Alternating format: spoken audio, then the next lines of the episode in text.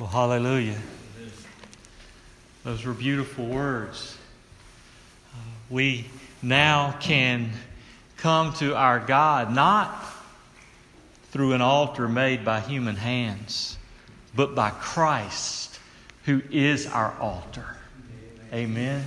He is our only way to the Father. He is it, Christ alone. Let's now go before His throne and let's pray. Father, God, I thank you for the words of that song that points to Christ as the treasure to be treasured by us. Lord, I pray this day that, God, you would speak to our hearts from your word. I pray, Father, for your church. I, I, pray, Father, that today, God, they would be encouraged in their journey with you. I pray, Father, that as they behold your promised word, that God, they would stand strong upon it because you have planted it within us, Lord. Father, I pray that you will speak for me. God, as I open your word that, Father, uh, the power does not come in, in my personality. It doesn't come in eloquent speech. It doesn't come in, in, in, in my theological mindset. It comes by the power of your Holy Spirit. And so, Father, I pray that today would be a demonstration of that power so that Christ alone is glorified and that the hope of each one of us in here does not rest on the things of men, but rest upon you. Lord, we need you today. I pray, Father, that you will take the final verses of that great chapter in Isaiah, the 55th chapter, and that, Father, you'll speak it to our hearts. Lord, it's in Jesus' name I pray. Amen and amen.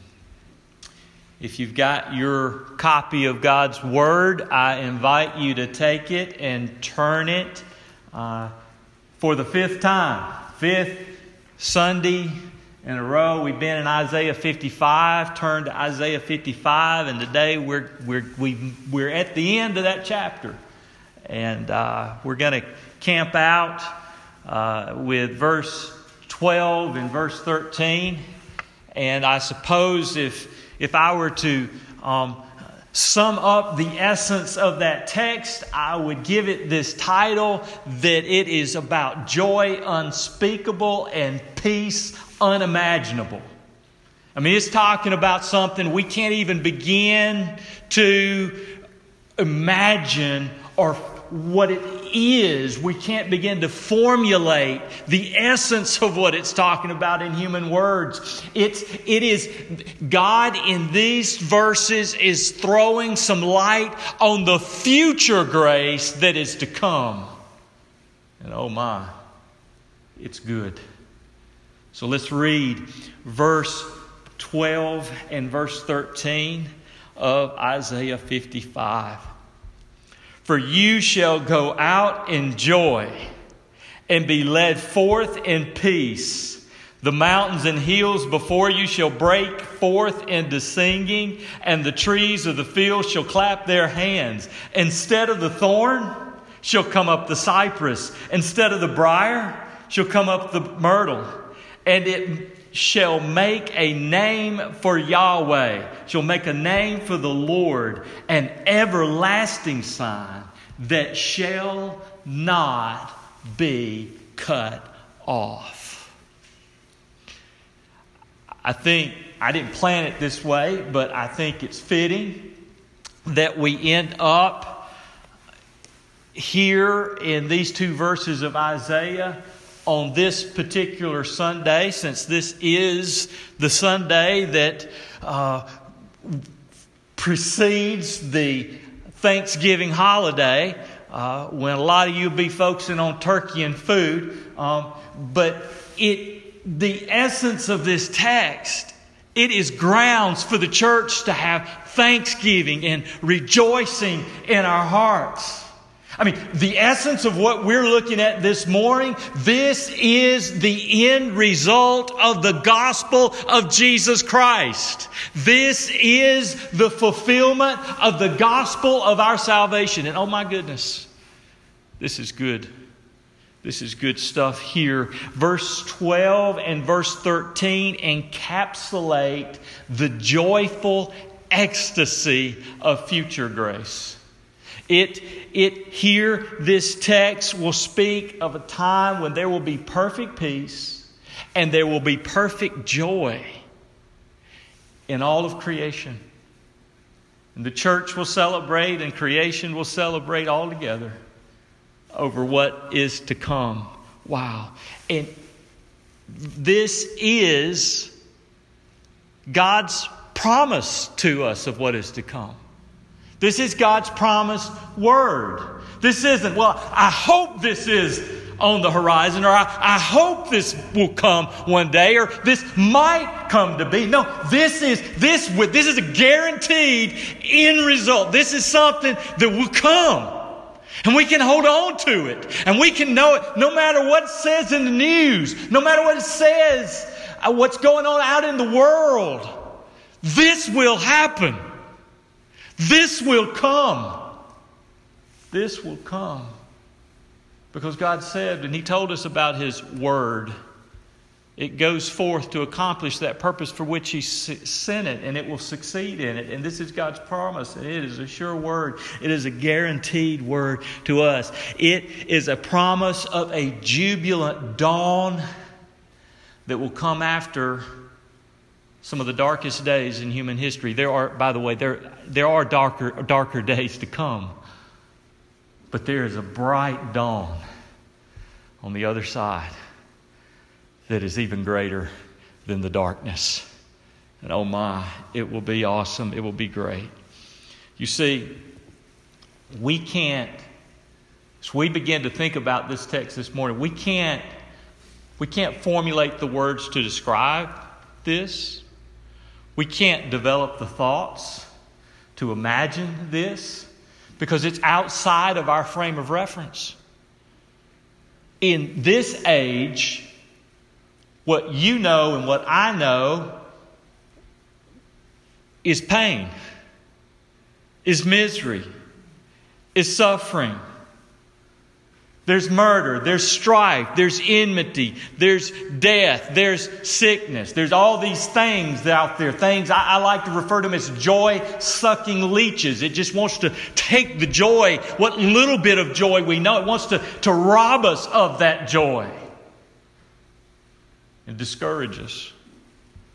When we, the people of God, ought to be the most encouraged people in all the universe. That is our reality, though.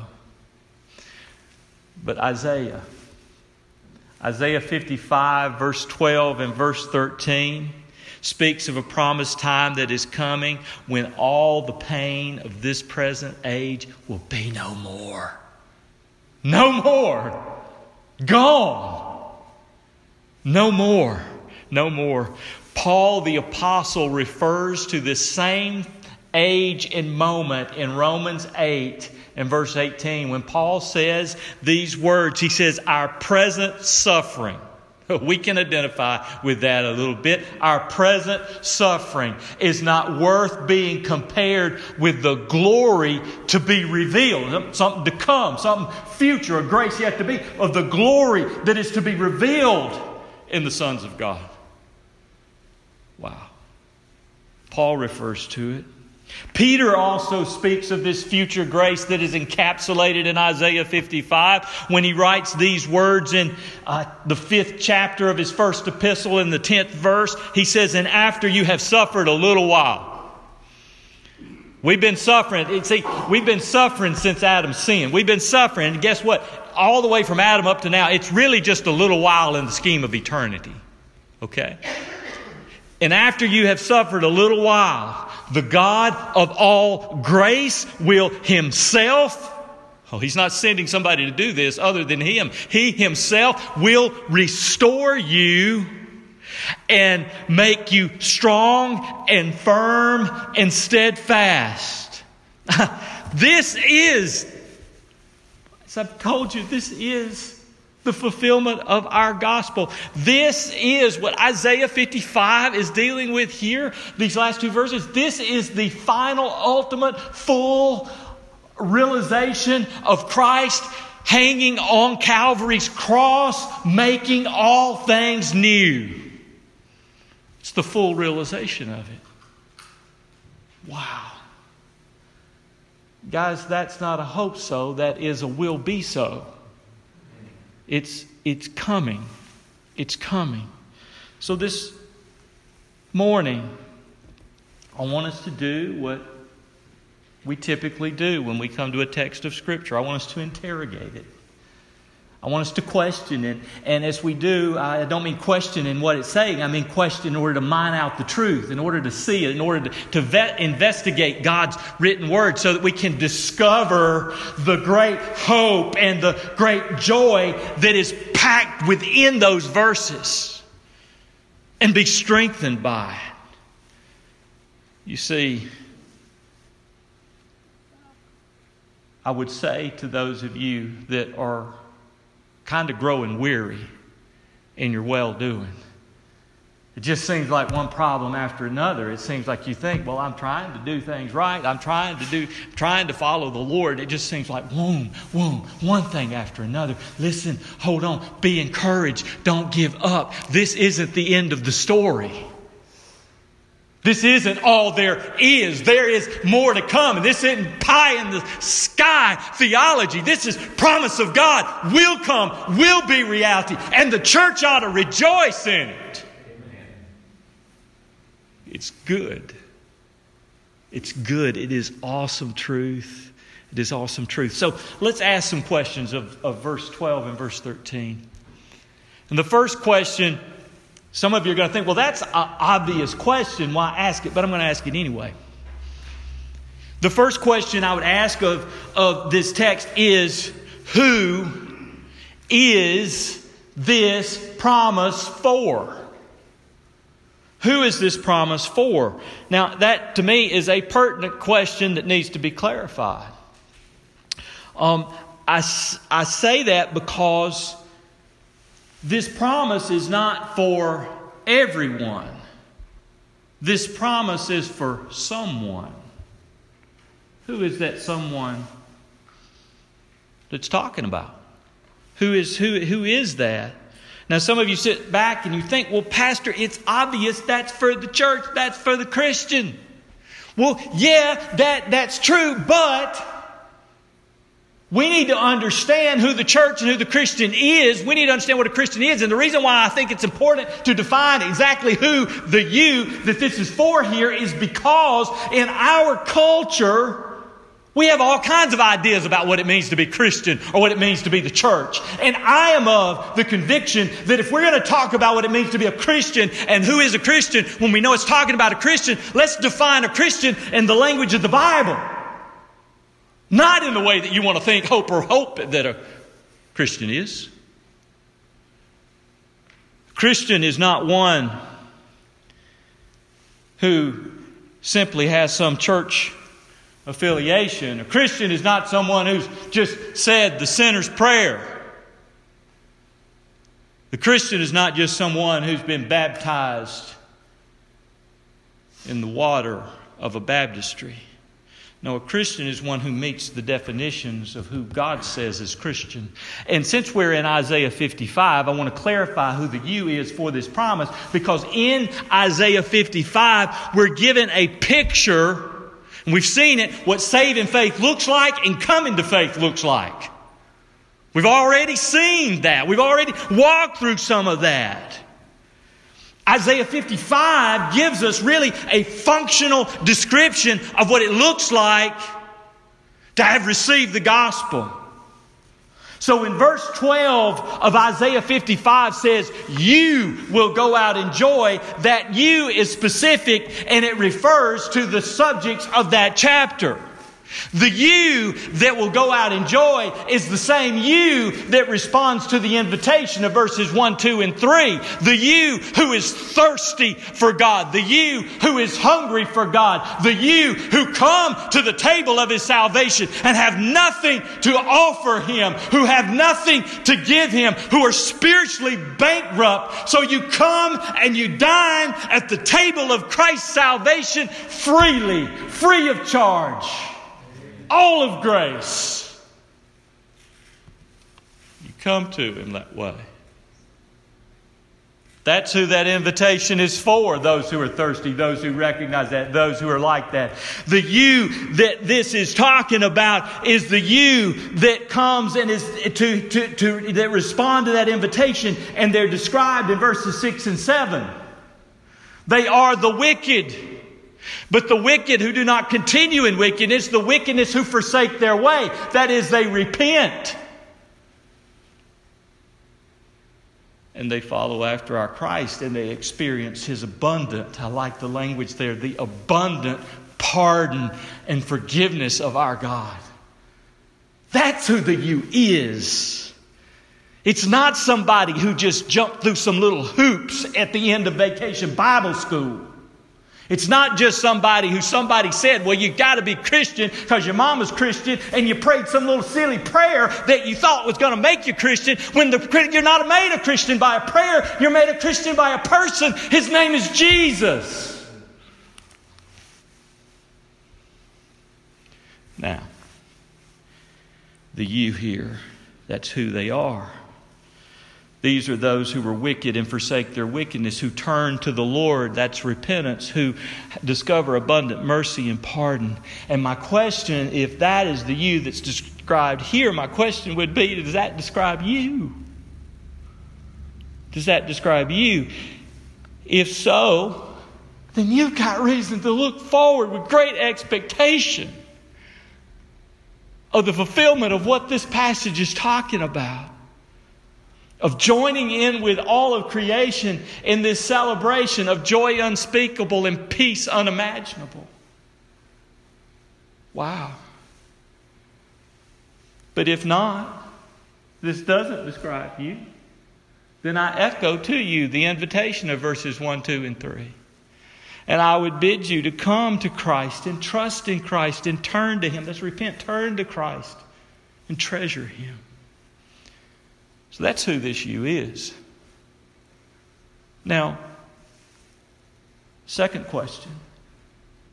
When will this promise, the promise of this text, when will it become a present reality? When will the future grace become present grace that is spoken of here?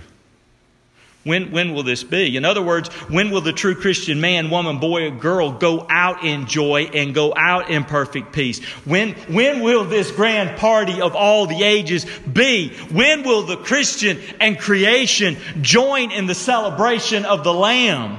When will the promise of future grace become a present reality?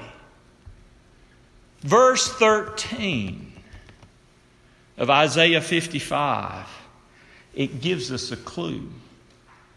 We're given an indication as to when that promise will be a reality. Listen to the text. Instead of the thorn shall come up the cypress. Instead of the brier shall come up the myrtle. Well, in order to understand that clue that's right there, you got to go back to Genesis. Matter of fact, you got to go back to Genesis chapter 3. And in Genesis chapter 3, we learn why the world is currently a place of death and suffering and pain and misery. Because in Genesis chapter 3, God pronounced a curse on the whole of creation because of Adam's sin. That takes place in Genesis 3. And death, when Adam's when that occurred, death entered in, difficulty entered in. Guess what? Briars and thorns came into existence when they had not previously existed. Roses didn't have thorns before the fall. Listen to Genesis 3, verses 17, 18, and 19. And to Adam, he said, Because you have listened to the voice of your wife and have eaten of the tree of which I commanded you, you shall not eat of it. Cursed is the ground because of you. In pain you shall eat it all the days of your life. Here's verse 18 thorns and thistles it shall bring forth to you, and you shall eat uh, the plants of the field. By the sweat of your face you shall eat bread, and you and until you return to the ground. For out of it you were taken, for you are dust, and to dust you shall return.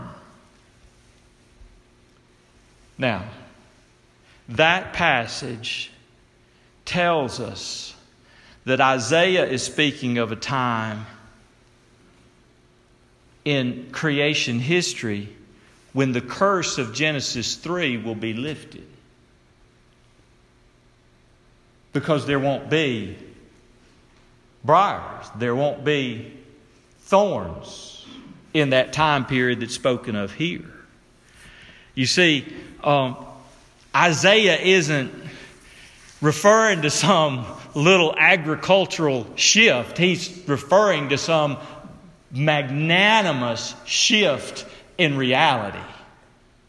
It will be unthought of. It will be, it, it, when it occurs, according to verse 13, listen to this, it will be an everlasting sign which will not be destroyed. In other words, at this time spoken of in Isaiah, there will be an eternal shift in reality, and, and it will be, it is a moment in which the paradise that was lost will be paradise re- regained, and it will never, ever, ever, ever lost again. It's what the text says. It will be an everlasting sign which will not be destroyed. The time referred to in verse 13 of Isaiah 55, I think is beautifully illustrated by Isaiah in Isaiah chapter 11. In Isaiah 11, verse 6, 7, 8, 9, we read these words. The, the wolf shall dwell with the lamb. The leopard shall lie down with the young goat, and the calf with the lion, and the fattened calf together, and a little child shall lead them. The cow and the bear shall graze, the young shall lie down together, and the lion shall eat straw like the ox. The nursing child shall play over the hole of the cobra, and the weaned child shall put his hand over the adder's den or on the adder's den. They shall not hurt or destroy in all my holy mountain, for the earth shall be full of the knowledge of the Lord as the waters cover the sea. Wow. Can you imagine that? A little child playing with a cobra and not being in danger. Wow. Wow. What an unimaginable time that will be. A time of unspeakable joy and peace that we can't begin to relate to. Oh, that is good. That is not fantasy or fiction or that's reality. That will be. That's coming. That will be a reality one day. So, the question though is I haven't answered the question yet. If that's what that time period looks like, though, when will that time period be? When, when will that be? Well, in order to understand when that time will be, you can go to the book of the Revelation. And in Revelation chapter 21, verses 1 through 7, we read words that are talking about this most wonderful time in all of existence. We read these words beginning in verse 1 of Revelation 21. Then I saw a new heaven and a new earth. For the first heaven and the first earth passed away, and the sea was no more. And I saw the holy city, the new Jerusalem, coming down out of heaven from God, prepared as a bride adorned for her husband. And I heard a loud voice from the throne saying, Behold, the dwelling place of God is with man. He will dwell with them, and they will be his people, and God himself will be there, be there with them as their God. He shall wipe away every tear from their eyes, and death shall be no more, neither shall there be mourning, nor crying, nor pain any more, for the former things have passed away. And he who was seated on the throne throne. Oh my. And he who is seated on the throne said, Behold, I am making all things new. And he also said, Write this down, for these words are trustworthy and true. And he said to me, It is done. I am the Alpha and the Omega, the beginning and the end. To the thirsty, oh, this sounds familiar. It sounds like Isaiah 55. To the thirsty, I will give from the spring of the water of life without payment. To the one who conquers will have this heritage, and I will be his God, and he will be my son. Wow. That tells me when that time will be. You see, on the timeline of existence, of eternal existence, if you take a pre millennial literal approach, which I do, I'm actually, if you, you want to know what I fit, I don't fit into what the premillennials that a lot of you know as premillennials. I'm a historic premillennialist. Now you go you can go figure out what that means I am. But I will tell you this that that in based on that timeline, based on that way of looking at it, Revelation chapter 21, verses 1 through 7, refers to the time period immediately following the great white throne judgment. See, Christ returns Battle of Armageddon, Revelation chapter 19. Then we enter into a thousand year period known as the millennial reign of Christ. At the end of that thousand year period is when the great white throne judgment takes place. And after the great white throne judgment takes place, this present earth and this present heaven are no longer, and there's a new earth and a new heaven because all things have been made new. And what has happened is, is all of creation creation has been restored to what it was before the fall. You will not spend eternity out in heaven, according to that verse, for God's throne comes down to heaven, and you dwell on a perfect earth, and we walk with God, and we talk with God, as Adam did in the cool of the garden before he sinned and rebelled and brought the curse upon us. That will be a glorious day. Wow. So, Revelation 21 1 through 7, Isaiah 11 6 through 9, Isaiah 55 verses 12 through 13 are guaranteed future realities, and they're guaranteed future realities because of Christ's atoning work. Isaiah 55 is a reality because, to become because of what Christ became in Isaiah 53. You remember Isaiah 53, what that was about? That's the prophecy of the suffering Messiah who bore the transgression of many. And because of that, because of that, that is why this promise will come. Some have suggested that it is no coincidence that as Christ hung on that rugged Roman cross, that he wore a crown of thorns that was pressed down upon his brow. And it was as if some would suggest that there is immense symbolism in that. Now, I can't guarantee that. I'm just saying that because of the place of the thorn in the fall of man and the curse that came upon the earth. But what I know is that on Calvary's tree, we who were cursed, Christ became a curse for us, according to the book of Galatians.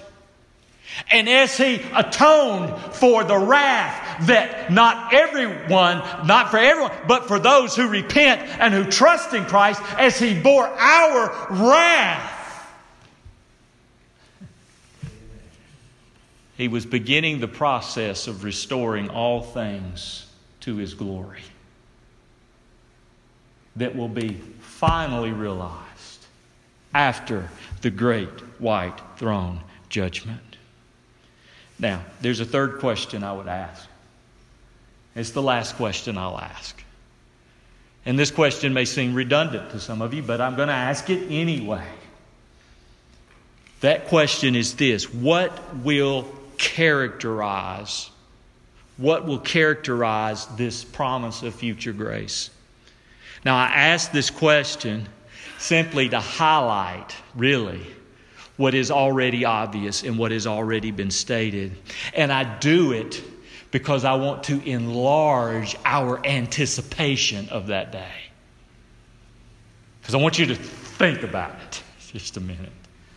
And I want it to enlarge your longing for that moment, that day. Wow. You see, verse 12 says, You will go out in joy. I mean, in your mind, circle that joy if you don't write in your Bible. I, my Bible's marked to shreds, but circle joy. Was that, listen, you will go out in joy. This will be a joy unspeakable and full of glory. Now, we can't process that really because we know some joy now, but the joy we know now is not perfect. It is stained with pain. It is, it is not the joy that is experienced here. Certainly, we know the joy of God's love for us. Certainly, we know the joy of having our sins forgiven by the blood of Jesus Christ because of his vicarious atoning sacrifice. Certainly, we know that joy. We know the joy of having tasted and seen that the Lord is good. We know that sort of joy. We know the joy, this may sound redundant, we know the joy, if we're Christian, we know the joy of enjoying God, at least as much as we can enjoy God having looked through a glass dimly as Paul would call it in 1 Corinthians 13. But you see, then, we just, now we just have snippets of joy. Our joy is mixed with pain and with sorrow. But in verse 12, that joy moves from having been a joy looking through a glass dimly, 1 Corinthians 13, to a joy of seeing Him face to face. Oh my goodness. Can you imagine that? To behold the face of our Christ. The Christ who bore my sin the Christ who gave me his righteousness. The Christ who loved me before my life ever got right. Wow. Wow. The joy of verse 12 is a joy undiluted and mixed with no disappointments. You will go out in perfect joy, joy unspeakable and peace unimaginable. You will leave. You will leave your pain and your sorrow and your sickness and your sin. No more mourning, no more death. You'll leave it. You'll leave it. Now, picture this. It's interesting. He mentions the mountains and the hills before you shall break forth into singing. The trees of the field shall clap their hands. Creation will rejoice with the church. You hear me? Because creation has not been able to fulfill creation's ultimate purpose for the glory of God because of the curse that has come upon it, because of what it was subjected to. Going back to Romans chapter 8, quoted to you verse 18. I told you it refers to this future grace to come, where in verse 18, Paul told us that our, our, he says, I consider that the sufferings of this present time are not worth comparing with the glory to be revealed in us. Well, let me connect verse 18 with the next verses, verse 19, verse 20, and 21. He says this, let me read it again together. For I consider that the sufferings of this present time are not worth comparing with the glory that will be revealed in us. For the creation, here it is, for the creation waits with eager longing for the revealing of the sons of God. For the creation was subjected to futility, not willingly, but because of him who subjected it in hope that the creation itself will be set free from its bondage to corruption and obtain the freedom of the glory of the children of God.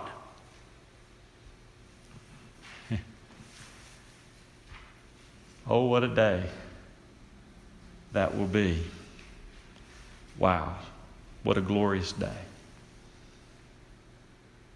Some of you are familiar with Jim Hill. Long before my time, before I was ever even a thought, in 1955, uh, as a young Christian, Jim Hill could not wrap his mind around why someone whom he thought that was as good and kind, as sweet and Christian and loving as his mother-in-law had to go through a serious health problem. Matter of fact, I think she died from this serious health condition. And he, it bothered him. He just he couldn't shake it. And Jim Hill says that he was driving and he was thinking about that. And it was like the lights came on. The words of Revelation 21 and verse 4 came to his mind. You remember it, we read it. There shall be no more suffering, no more pain. And he said, Wow. Wow. His reaction was this Oh, what a day that will be. Jim Hill says that when he got home, he looked for whatever he could find to begin write the words that were coming to his mind. And so he found an old tattered piece of cardboard and he began to write the lyrics for that song, What a Day It Will Be. Let me remind you of those words I will not sing. Relax. I might rap, but I'm not singing. There is coming a day when no heartache when no heartache shall come. No more clouds in the sky no more tears to dim the eye. All is peace forevermore on that happy golden shore. What a day glorious day that will be. What a day that will be when my Jesus I shall see and look upon his face the one who saved me by his grace, when he takes me by the hand and leads me through the promised land. What a day, glorious day that will be. There will be no sorrow there, no more burdens to bear, no more sickness, no pain, no more parting over there, and forever I will be with the one who died for me. What a day, glorious day that will be. What a day that will be when my Jesus I shall see, and I look upon his face, the one who saved me by his grace, when he takes me by the hand and leads me through the promised land. What a day, glorious day that will be. That'll make a Baptist dance and shout. Act biblical. Okay, I'm meddling. I would say this in closing. I would say this to the Christian in all your present sufferings and in all your present sufferings and all your present sorrows, let this promise of future grace encourage you. A joy unknown to the world is on its way. I hope that you see that our great God is committed to the supreme happiness of His people and a joy that is rich and rooted in God Himself will come into being. Eagerly anticipate it. I would also say to those who don't know God, to those who are lost sinners, I want you to know there is a joy and there is a peace that only Christ can provide. Only Christ can provide. The sin that you think will give you joy only slaps you with empty pleasures and leads you into more sorrow and more suffering. I would say to you, if you are sick of your sin and thirsty for God, you are ripe for His salvation. Turn from your sin, turn to Christ, and trust in Christ alone. And I promise you will never, ever be forsaken by Him.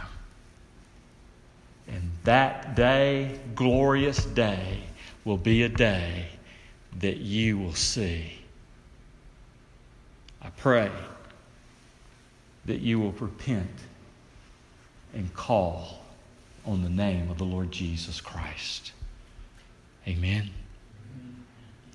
I'm going to ask every head to be bowed and every eye to be closed.